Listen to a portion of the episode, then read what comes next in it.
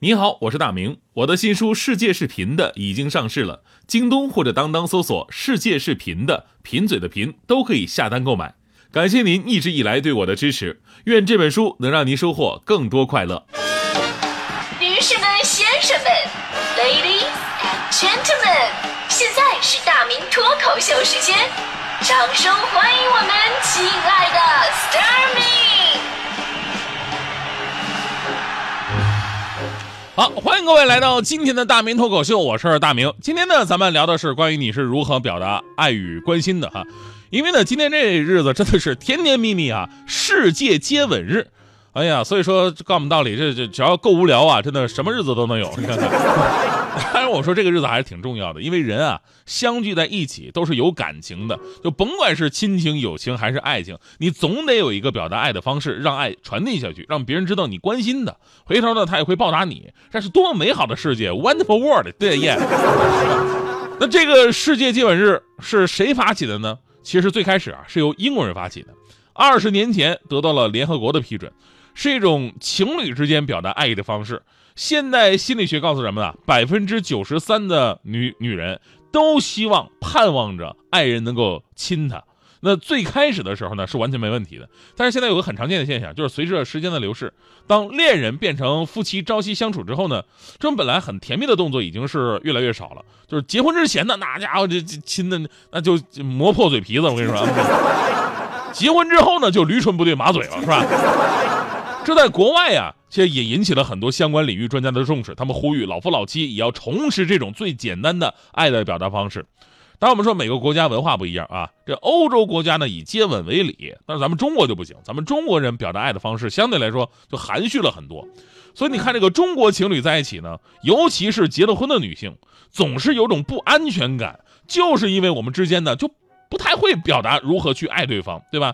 于是女性就会经常问这么一个问题吧：你爱不爱我呀？这男人很烦。我的天，我不爱你，我我我为什么要娶你啊？我的天，为什么啊？你爱不爱我呀？真的，哎呀，你说领完证都领这么多年，你说这有必要吗？徐强就是吗？强嫂啊，一天问八遍，你爱不爱我？强哥说你别问了，爱呀。啊，强子还不满意呢，你是怕伤害我，你才这么说的，对不对？强哥快哭了，拉倒吧，我是怕你伤害我，好吗？最近我们发现了很多年轻的中国夫妻啊，因为各种各样的奇葩的理由而离婚。于是你会发现一个非常讽刺的现象，那就是本来呢，我们是想找一个人共度风雨，但是当你找到之后，竟然发现大部分的风雨都是这另一半的所带来的。虽然说阳光总在风雨后吧，但是有的时候真的是雨一直下，你怎么办啊？所以呢，接下来重点来了，这就是你们两个沟通模式是有问题的，你们表达爱的方式和接收能力不在一个层面上。那么你们可以对照一下，你们的沟通方式是属于哪一种呢？沟通方式分很多种，第一种是讨好型，讨好型，顾名思义啊，就是忽略自己啊，内在自己的价值感会比较低，言语当中经常流露出啊，对不起，这都是我的错啊，你知道吗？我只是想让你高兴一点哈。看过电视剧的朋友们都知道，这种忍气吞声的苦情角色往往没什么好下场，基本上都是被始乱终弃的那种，是吧？因为人性的骨子里边都有一种便宜没好货，越得不到的才是越想得到的这么一种心理。那第二种性格呢，是跟他完全相反的。第二种沟通方式呢，叫做指责型。就这种人啊，往往是忽略他人感受，习惯于攻击、批判，把责任推给别人，以自我为主。他们的口头禅就是。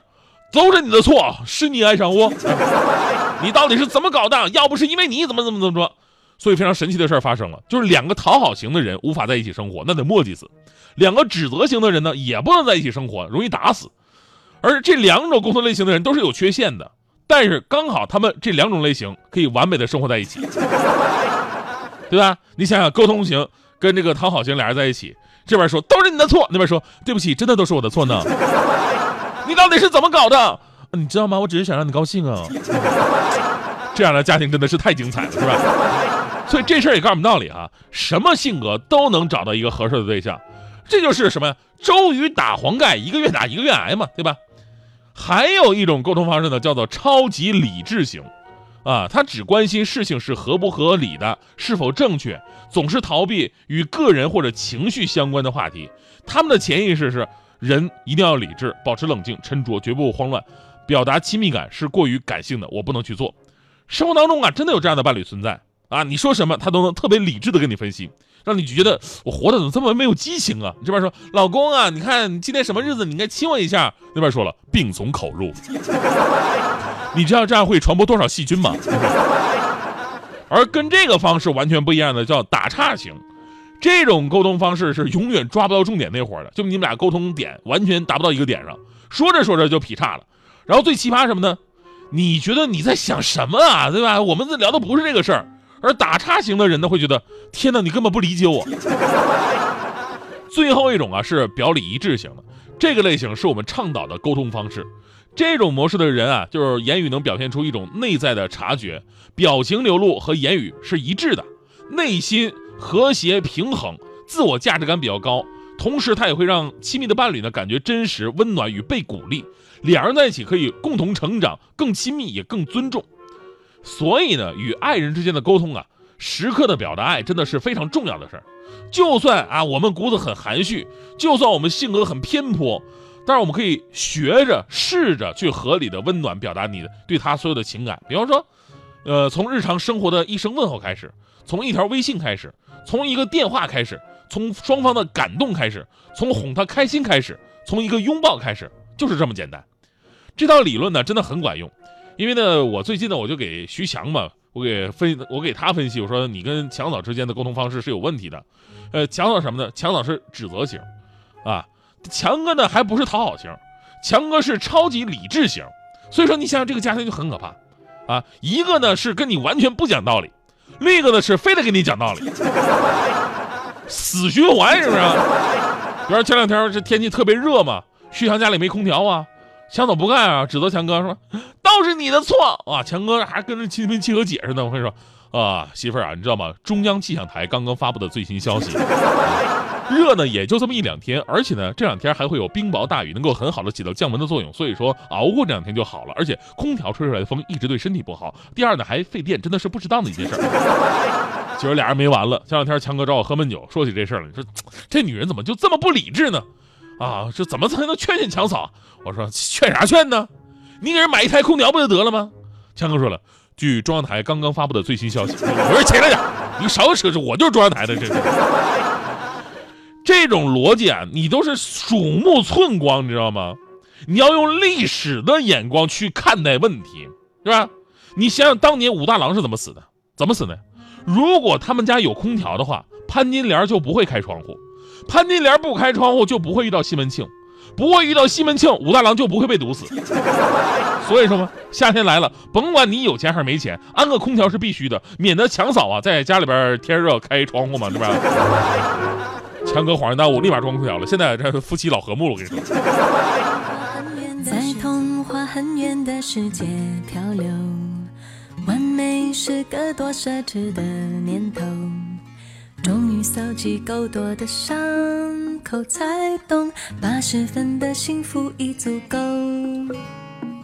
你让我感动是多过心动，踏实却比浪漫来的持久。朋友还在怀疑我的选择，而我不当仙女已经很久了。我的心现在瘦瘦的，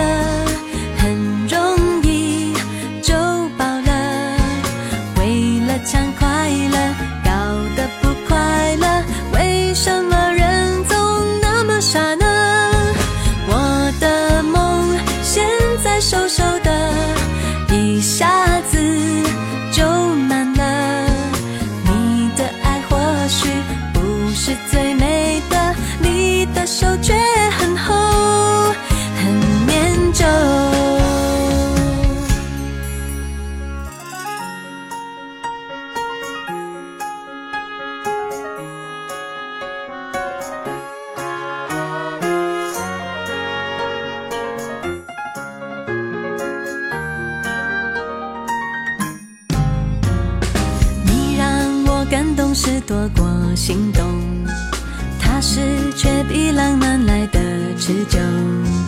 朋友还在怀疑我的选择而我不当仙女已经很久了。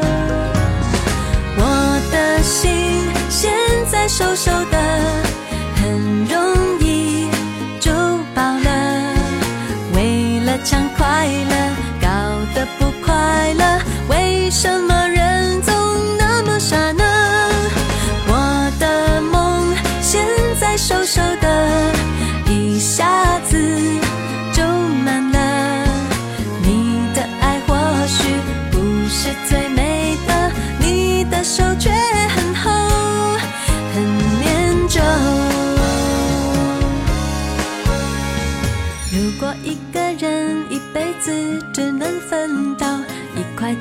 幸福的蛋糕，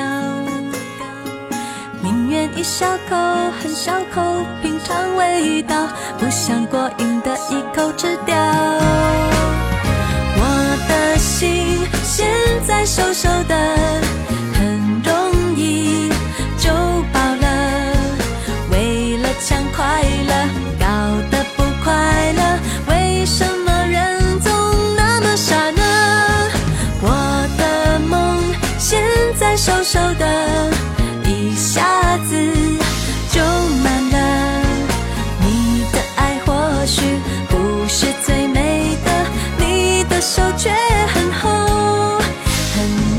멈춰